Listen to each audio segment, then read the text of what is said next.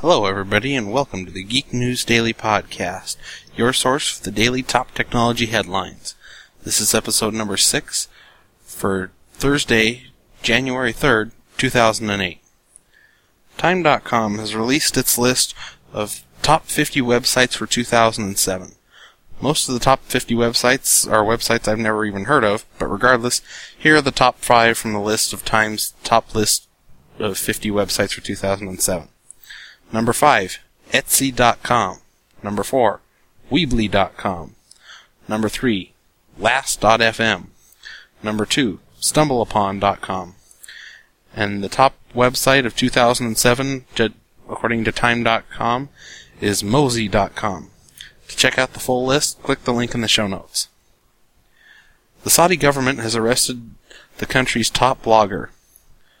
Fahul al-Faharan, writer of alfaharan.org, has been arrested and is being questioned about specific violations of non-security laws.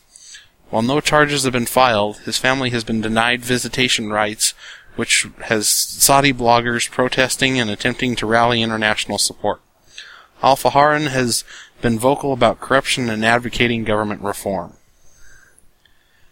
The Australian government is equating the freedom of speech to liking kiddie porn. In Australia's continuing movement to join China in broadly censoring the internet, it appears they now ha- think that it, if you have, if you believe in freedom of speech, you believe in kiddie porn. This is the quote from the Sydney Morning Herald. Labor makes no apologies to those who argue that any regulation of the internet is like going down the Chinese road. Telecommunications Minister Stephen Conroy said yesterday, if people equate freedom of speech with watching child pornography, then the Rudd Labour Party is going to disagree. While no person equates freedom of speech with kiddie porn, apparently the Australian government does. While taking tips from China isn't something to be proud of, Australia's government thinks that it is. Despite the censorship, local civil libertarians have pointed out that it only takes two minutes to bypass the Great Firewall of Australia. IBM is leading the computer systems and software category when it comes to the number of patents filed last year. With a total of 3,651 patent filings, that's an average of 10 per day, far more than the second place Microsoft at 1,469 patent filings. While the data shown in the in a recent article from Spectrum magazine has been in, can be interpreted many different ways. The patent board the patent board named IBM as the number one for winning the technology strength category. California and New York are seeking to extend antitrust sanctions against Microsoft put in place back in 2002.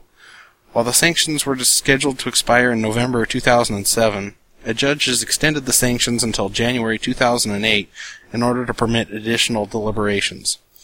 The Department of Justice is refusing to back the five year extension despite s- several states' attorney generals' insistence that Microsoft's ongoing market dom- dominance warrants an extension. Microsoft questions the fairness of the extension, citing its consumer empowerment principles and asserts that there is no evidence of further abusive behavior despite its continued dominance of the operating system market. Lancor is, is suing the non-profit charity OLPC for $20 million. Lancor, a company incorporated in Massachusetts and owned by Nigerian entrepreneurs, has obtained a temporary injunction against the distributors of the OLPC XO laptop in Nigeria, while seeking a permanent injunction as well as $20 million in damages for patent infringement. The design patent relates to multilingual keyboard functionality. It claims that the keyboard was purchased by OLPC to reverse engineer the driver source code to adapt it for the OLPC XO laptop. Critics believe the, the lawsuit is a scam more than an actual intellectual property dispute.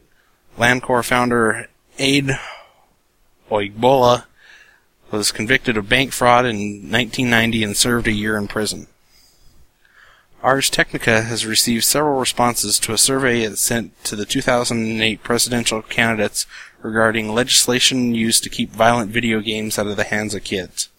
While Hillary Clinton's views on gaming regulation have been crystal clear since the Grand Theft, Grand Theft Auto hot coffee incident, the other Democratic candidates seem to believe more in the idea of parental responsibility and industry self-regulation, which they hope will solve any problems. John Edwards stated, the ESRB is a good example of industry responsibility, while Barack Obama said there's a golden opportunity for the industry to do this on their own, and that he wants to improve the voluntary rating system we currently have. Despite this, none have ruled out legislation. Romney was the only pres- Republican presidential candidate to respond saying, I want to restore values so children are protected from a societal cesspool of filth, pornography, violence, sex, and perversion, adding, I've proposed, proposed that we enforce our obscenity laws again and that we get serious against retailers that sell adult video games that are filled with violence and that we go after those retailers. An article on TechCrunch has several sites that you can use to track your Twitter usage. With the likelihood that Twitter will become mainstream this year, the new site called Twitter Stats is offering a range of Twitter stats based upon username. The service even includes fancy graphs. That is all the news I have for today.